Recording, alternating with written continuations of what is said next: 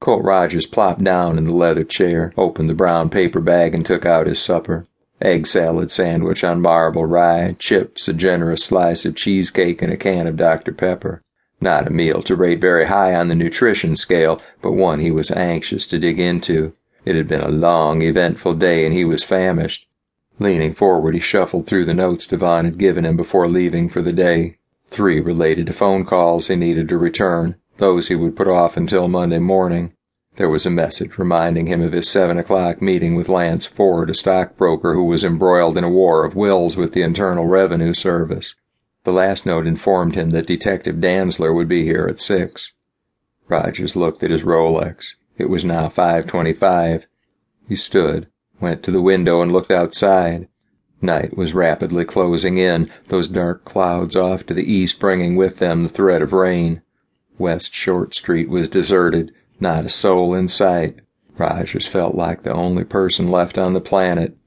Standing there, deep in thought, he began to feel a strange heat rushing through his body, scorching his insides. He had the peculiar feeling that his blood was on fire. Butterflies suddenly fluttered in his stomach, a battalion of imaginary winged creatures gone berserk. His legs grew weak, and his breathing became quick and shallow. For a split second he was certain he was going to pass out, and he knew why his nerves were so unsteady. Dantzler. No secret why he's coming, to talk about the Reverend, to stick his detective's nose where it doesn't belong, to dig up skeletons from the past, to uncover secrets buried by the passage of time, to shine a light into dark places best left alone. Rogers struggled to calm his shaky nerves, to get control of his emotions and thoughts. This was no time for weakness. Falter ever so slightly, and Dantzler will know, and he'll pounce, relentlessly, until you cave in. Rogers felt as if he were about to lose his supper. He swallowed hard, took several deep breaths, and sat back down. Perspiration dripped from his chin to the desk. The butterflies continued to swarm inside him. "Stop this," Rogers silently admonished.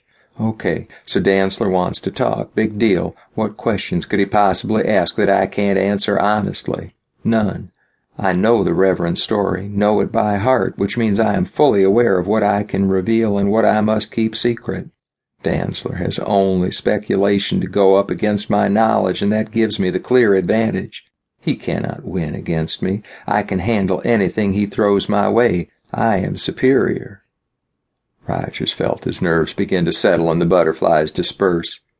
He was ready for Dantzler. Let the great detective bring on the questions. Let him probe and dig for my weaknesses. He won't find any. I am superior. At that moment, Rogers heard a knock at his door. He glanced at his Rolex. 5:40. Dantzler, true to his reputation, was eager for confrontation. "So be it," Rogers murmured to himself. "I am also ready for confrontation." Striding confidently forward, Rogers moved through the outer office and opened the door. Surprise and confusion registered in equal amounts when he saw the man standing in front of him. It was not Jack Dantzler. It was... "What are you doing here?" Rogers asked. The man said nothing as he slowly raised his right arm. In his hand was the most beautiful pistol Colt Rogers had ever seen. "What the hell?" Rogers said, backing away. Those were his last words before his face exploded.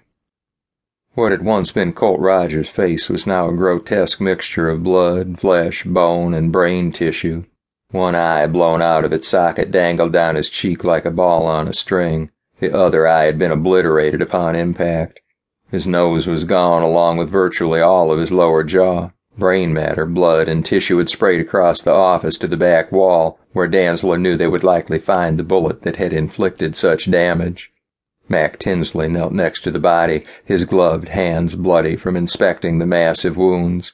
"In all my years of doing this nasty work, I can only recall 2 occasions when I've seen such extensive damage to a man's face. Both were suicides, and both victims used a shotgun."